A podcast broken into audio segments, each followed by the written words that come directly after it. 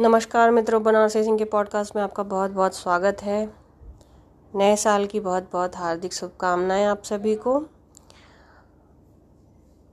2023 में सबका मंगल हो, सबका कल्याण हो, सभी स्वस्थ रहें और सबको अपने जीवन का लक्ष्य प्राप्त हो। जीवन का लक्ष्य जो है वो गुरु सनातन धर्म में ऐसा कहा जाता है कि जीवन का जो लक्ष्य है वो गुरु के द्वारा बताया जाता है। गुरु मंत्र लोग लेते हैं, गुरु की शरण में जाते हैं। आप पैदा होते हैं, फिर आप बड़े होते हैं, पढ़ते हैं, डिग्री पाते हैं और उसके बाद फिर आप अपने जिस भी विषय में अच्छे होते हैं, काम करने लग जाते हैं, फिर अर्निंग होती है, फिर आप शादी करते हैं, बच्चे होते हैं, घर बनाते हैं। यही एक पैटर्न है जिसमें सारे लोग अपनी ज़िंदगी को जी रहे हैं। लेकिन दुनिया में बहुत से ऐसे मनुष्य हैं जो कि इस पैटर्न से थोड़ा अलग जीते हैं और वो गुरु की शरण में जाते हैं और बाद में वो स्वयं भी गुरु बन जाते हैं।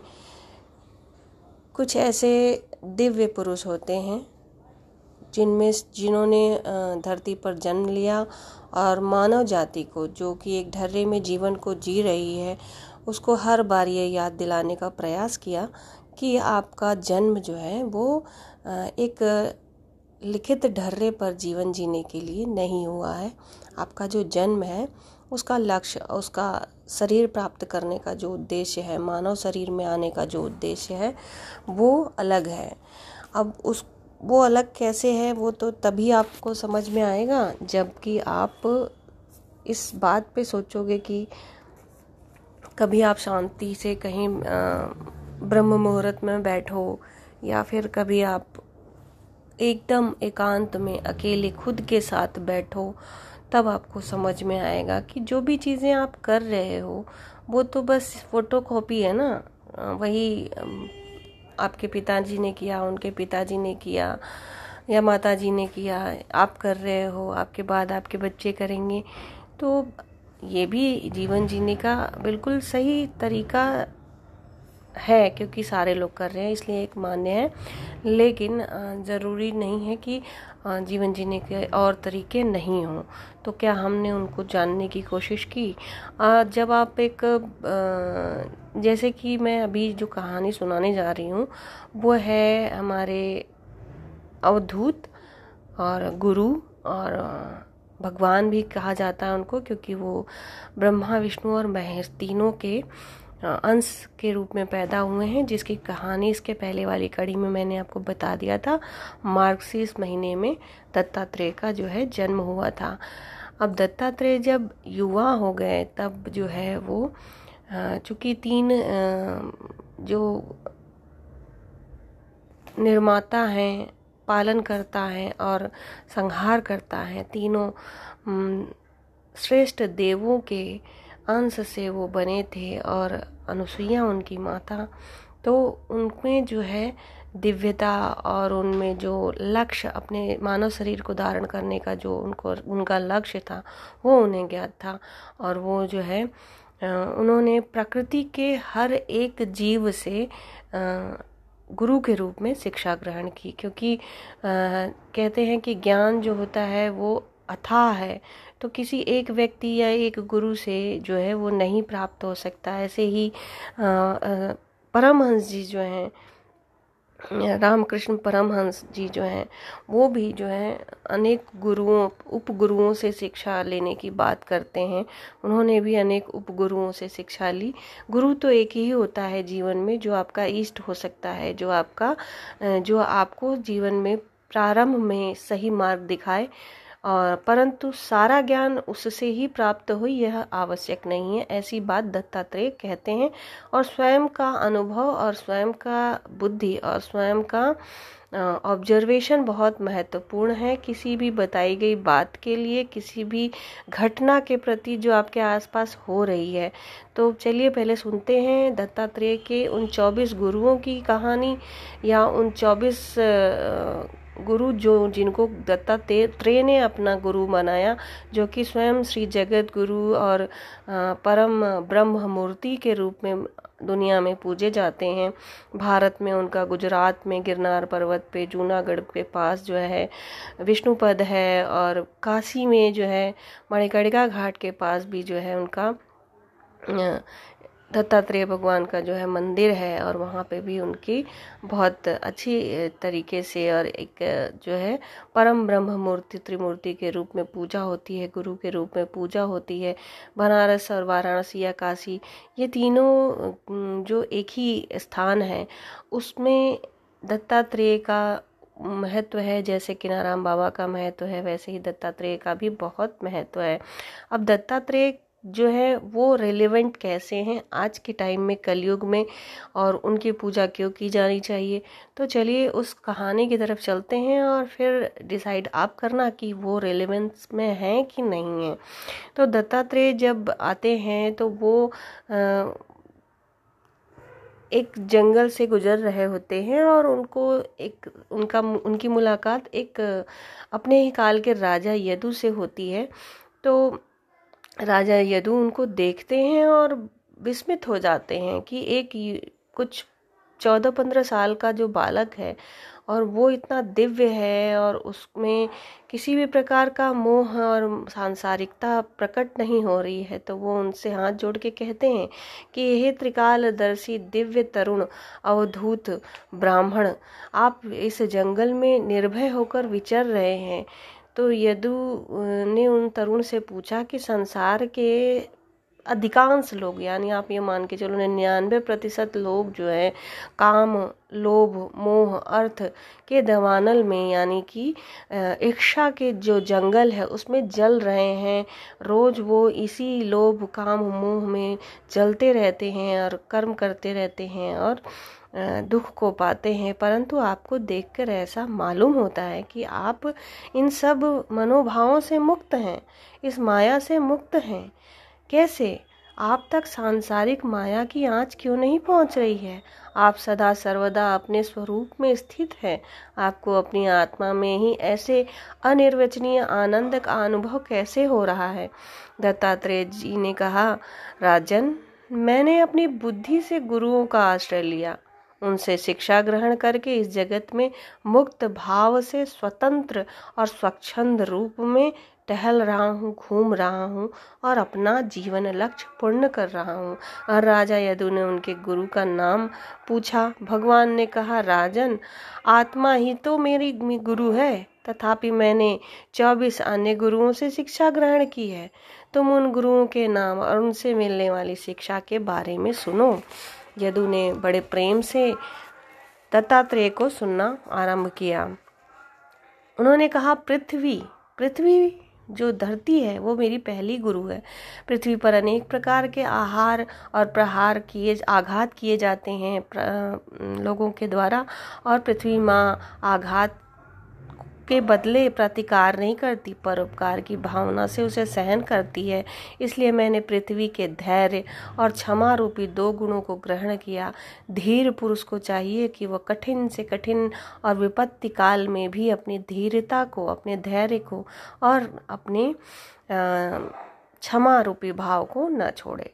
वायु, शरीर के अंदर रहने वाली प्राणवायु जिस प्रकार आहार मात्र को की आकांक्षा रखती है और उसकी प्राप्ति से संतुष्ट हो जाती है, उसी प्रकार एक साधक योगी जीवन जीने वाले को भोजन करने इंद्रियों की तृप्ति के लिए नहीं, शरीर के बाहर रहने वाली वायु जैसे सर्वत्र विचरण करती है, फिर भी किसी में आसक्त नहीं होती। उसी प्रकार साधक को चाहिए कि हम अपने को शरीर नहीं, आत्मा के रूप में देखें और शरीर और उसके गुणों का आश्रय होने पर भी उससे जुड़े नहीं, उसे अपना न कहें कि ये शरीर मेरा है, ये भोजन मेरा है, ये वस्त्र मेरा है।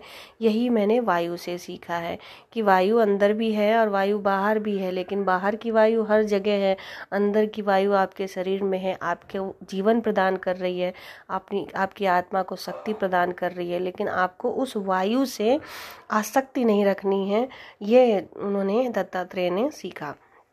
आकाश।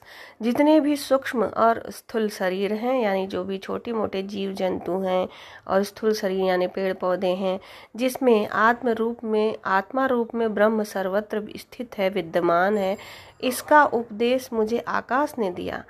भिन्न भिन्न समय में भिन्न भिन्न दिखाई देने पर भी ये ये आकाश एक ही है और अखंड है।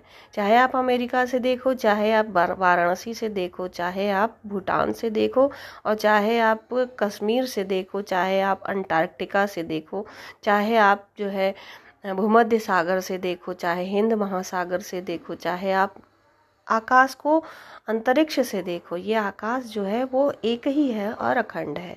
यही सत्य है।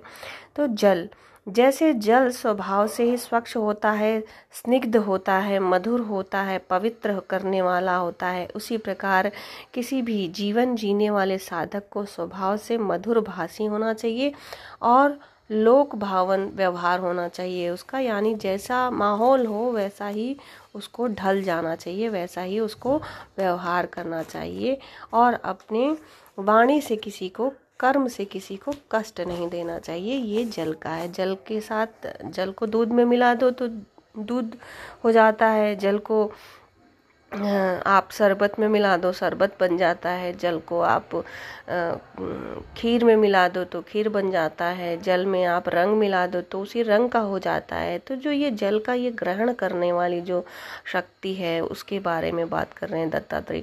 अग्नि, मैंने अग्नि से तेजस्वी ज्योतिर्मय होने के साथ ही यह शिक्षा ग्रहण की कि जैसे अग्नि लंबी, चौड़ी, टेढ़ी, मेढ़ी, सीधी लकड़ियों में उसी के समान बदल जाती है, उन्हीं के रूप में ढल जाती है वास्तव में वह वैसी होती तो नहीं है। अग्नि कैसी होती है? जैसे ही सर्वव्यापक आत्मा अपनी माया से रचे हुए कार्य करण कारण रूप और जगत में व्याप्त होने से भी उन वस्तुओं के नाम रूप ग्रहण कर लेती है, परंतु वास्तव में वह वा आत्मा उस रूप में तो नहीं होती है। उसका तो कोई रूप ही नहीं होता है। तो वैसे ही अग्नि से भी हमें इस भाव को ग्रहण करना चाहिए। चंद्रमा काल की अदृश्य गति के प्रभाव से चंद्रकला जो है चंद्र का चंद्रमा की सोलह कलाएँ होती हैं और हर दिन वो घटती जाती हैं, बढ़ती जाती हैं। वास्तव में चंद्रमा तो सदा एक सा ही रहता है। आप ध्यान से देखो, आकाश में चंद्रमा को जब कृष्ण पक्ष अमावस्या का चंद्रमा दिखाई नहीं देता या लुप्त होने वाला होता है, तब भी आपको उसकी पूरी परिधि दिखाई देती है। और जब वो पूर्णिमा का चाँद होता है, तब भी उसकी परिधि दिखाई देती है। तो आप जो है Hep उसी प्रकार जीवन से लेकर मृत्यु तक शारीरिक अवस्थाएँ भी बदलती हैं, परंतु आत्मा उससे जुड़ी नहीं होती। वह आपके शरीर में होती है। न तो आत्मा का जन्म होता है, न मृत्यु होती है, न ही वो बूढ़ी होती है, न जलाई जाती है, न पानी से गीली की जाती है, न वस्त्र पहनती है, न भोजन करती है। तो यह जो गुण ज्ञान है, मैंने चंद्रमा से ग्रहण किया कि आप जीवन में जुड़ो, जीवन के हर अवस्था को जियो। परंतु उससे लिप्त मत हो, अलिप्त रहो। यानी अनासक्त रहो। कर्म करो, पर कर्म के फल के पीछे मत भागो। सूर्य। सूर्य में मैंने जो दो शिक्षाएँ प्राप्त की, अपनी प्रखर किरणों द्वारा जल संचय करना, यानी सूर्य जब अब उत्तरायण हो गए हैं, मकर संक्रांत के बाद से तो अब जो सूर्य की किरणें हैं, वो पूरे संसार में जितने भी जल के केंद्र हैं, सागर हैं, नदियाँ हैं, तालाब हैं, सब जगह से वो जल को संचय कर रहे हैं। और समय आने पर उस संचित जल को पात्रों में, जो यथोचित पात्र हैं, यानी जो उसके योग्य हैं, उनमें उनको वो वितरित कर देते हैं। इसी प्रकार आत्मा का स्वरूप भी एक है, वो विभिन्न विभिन्न पात्रों में परिलक्षित होता है।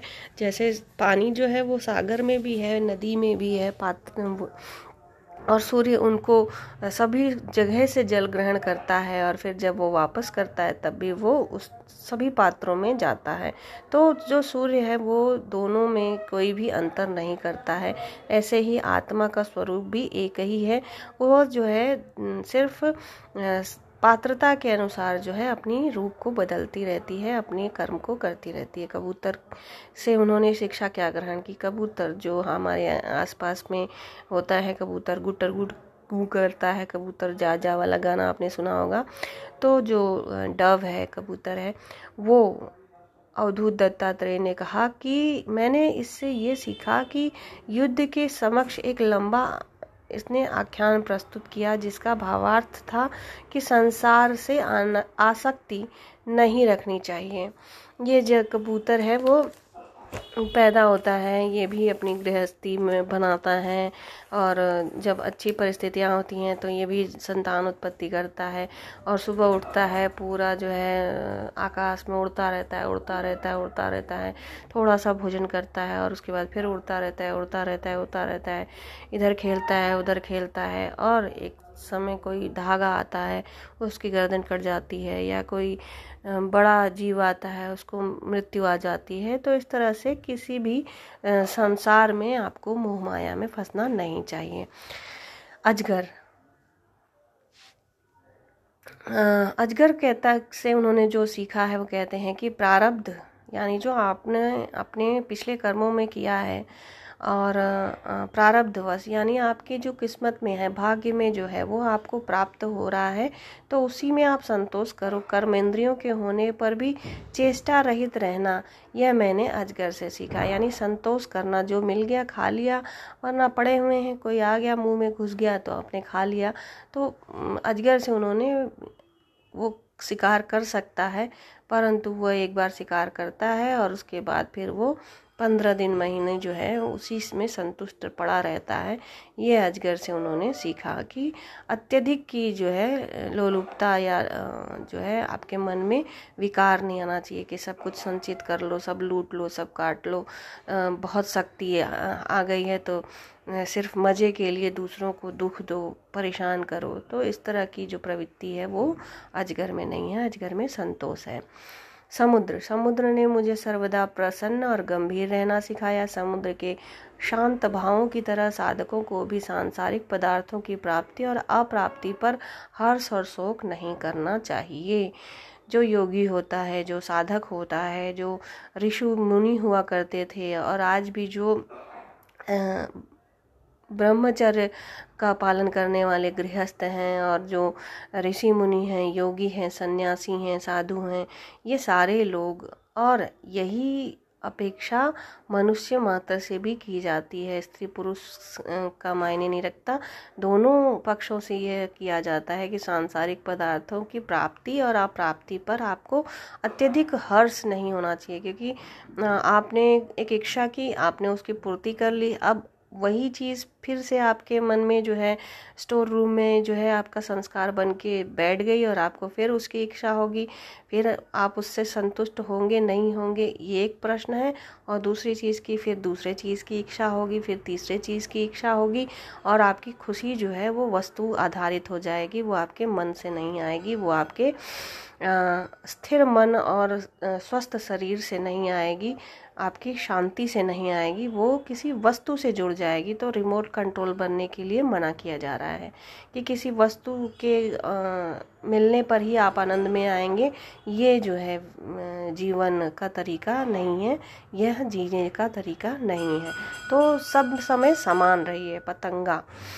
पतंगा जो है क्या करता है, जब बरसात के समय में दीपक जलाया जाता है, दिया जलाया जाता है तो वो रूप पर मोहित होकर अपने प्राणों को त्याग देता है। तो पतंगे की भांति माया से निर्मित जो पदार्थ हैं, वो कितना भी बहुमूल्य बहुमूल्य हो, परंतु उस पर बहुमूल्य नहीं, अमूल्य जीवन को विनाश नहीं करना चाहिए। ये मैंने पतंगे से सीखा है कि रूप पर मोहित होकर अपने जीवन मूल्यों को और अमूल्य जीवन को नष्ट नहीं करना चाहिए। मधुमक्खी साधक मधुमक्खी की भांति संग्रह न करे, शरीर के लिए उपयोगी रोटी के कुछ टुकड़ों को विभिन्न घरों से मांग ले। ये भिक्षुओं के लिए है, सन्यासियों के लिए है।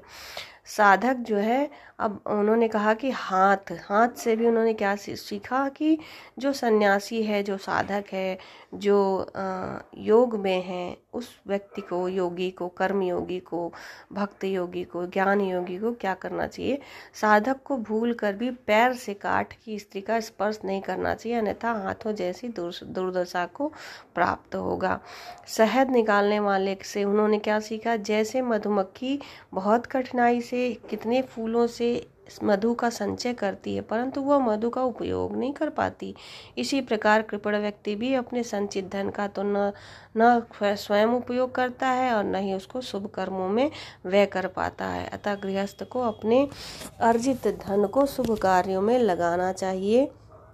यह शिक्षा इन्होंने दत्तात्रेय जी ने शहद निकालने वाले व्यक्ति से सीखी कि आपको शुभ कार्यों में लोगों की मदद करने के लिए लोगों की सहायता करने के लिए अपने धन का उपयोग करना चाहिए। उसमें आपको आ, कंजूसी नहीं करना चाहिए। हिरण वनवासी सन्यासी यदि विषय संबंधित गीत में बहुत ज़्यादा रस लेता है तो हिरण की भांति वो वाग व्याग यानी कि शेर के या चीते के बंधन में बंध जाता है, यानी वो शिकार हो जाता है। तो जब वो ये जो है सन्यासियों के लिए, साधुओं के लिए बताया गया है, मछली मछली स्वाद के लोभ में, यानी जब उसको केचुआ ऐसे जो है मछली मारने वाले लोग जो काटे में डाल के उसको लारवा या कुछ केचुआ वगैरह देते हैं तो उस भोजन के लोभ में अगर मछली उसको पकड़ लेती है तो उसको मृत्यु प्राप्त होती है, यानी वह उसके जीवन का अंत हो जाता था। इंद्रियों का जो संयम है, उसको उन्होंने मत्स्य गुरु से सीखा। पिछला, पिंगला। पिंगला नाम की एक स्त्री थी जो वैश्या थी। तो उसने, उससे उन्होंने क्या सीखा कि एक बार क्या हुआ कि रात्रि भर वो प्रतीक्षा करती रही, परंतु जब धन लो, लोलुपता के कारण वो वैश्या बन गई थी और उस रात उसको कोई भी ग्राहक नहीं मिला तो वो उसके मन में वैराग पैदा हो गया। तो आशा का परित्याग करने वाली इस वैश्या से मैंने यही शिक्षा ली। कुरूर नामक कुरूर नामक एक पक्षी होता है। इस पक्षी की चोंच में वो कहीं से मांस का टुकड़ा लेकर के आता है तो क्या होता है, उसके साथ ही जो अन्य पक्षी होते हैं, वो उसके पीछे पड़ जाते हैं। उनको भी वो मांस का टुकड़ा चाहिए होता है। अब उस मांस के टुकड़े के लिए उसका जीवन संकट में पड़ जाता है। एक मांस के टुकड़े के लिए सौ पक्षी उसके पीछे पड़ जाते हैं। तो वो क्या करता है कि उसको छोड़ देता है और किसी दूसरे पक्ष, कोई दूसरा पक्षी उसको पकड़ लेता है उस मांस के टुकड़े को और वो चुपचाप अपनी किसी पेड़ की डाल पर बैठ जाता है। तो त्याग की शिक्षा जो है उसको, उनको क्रूर पक्षी से मिलती है। एक बालक जो होता है, शिशु, वो जो है मान, अपमान और परिवार की चिंता नहीं करता है। उससे दत्तात्रेय ने माया की चिंता में नहीं पड़ना चाहिए, संसारिक चिंता में नहीं पड़ना चाहिए। यह सीखा, आनंद में रहना चाहिए, यह सीखा। कुंवारी कन्या एक कुंवारी कन्या जो धान कूट रही थी तो उसने दोनों हाथों में चूड़ियाँ पहन रखी थी। अब वो जब धान कूट रही थी तो वो छन्न छन्न छन्न की आवाज़ आ रही थी। तब उस कन्या ने जो कि उस इस आवाज़ से उसको ग्लानी महसूस हो रही थी, उसको अच्छा नहीं लग रहा था। तो उसने क्या किया कि दोनों हाथों से सारी चूड़ियाँ निकाल दी। एक हाथ में एक चूड़ी, एक हाथ में एक चूड़ी पहनी। इससे उन्होंने क्या सीखा कि अकेले विचरण करने की जो शिक्षा है, उन्होंने कन्या से, कुंवारी कन्या से ग्रहण किया। फिर वाण निर्माण करने वाले जो लोग होते हैं, उनसे दत्तात्रेय ने क्या सीखा कि साधक को अथक अभ्यास द्वारा अपने मन को वश में करना चाहिए और उसे सावधानी से अपने लक्ष्य पर टिके रहना चाहिए। सर्प से, सांप से उन्होंने क्या सीखा? सर्प में कई गुण होते हैं, जबकि लोग मनुष्य उससे डरते हैं और वो बेचारा खुद भी अपने जीवन की रक्षा के लिए मनुष्य से डरता है। अब सर्प में क्या गुण होते हैं? सर्प जो है भगवान शिव का भी प्रिय है। क्यों?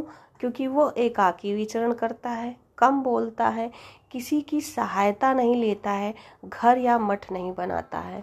तो ये जो है, इन्होंने एक अवधूत के रूप में सर्प को गुरु मानकर उससे यह शिक्षा ली।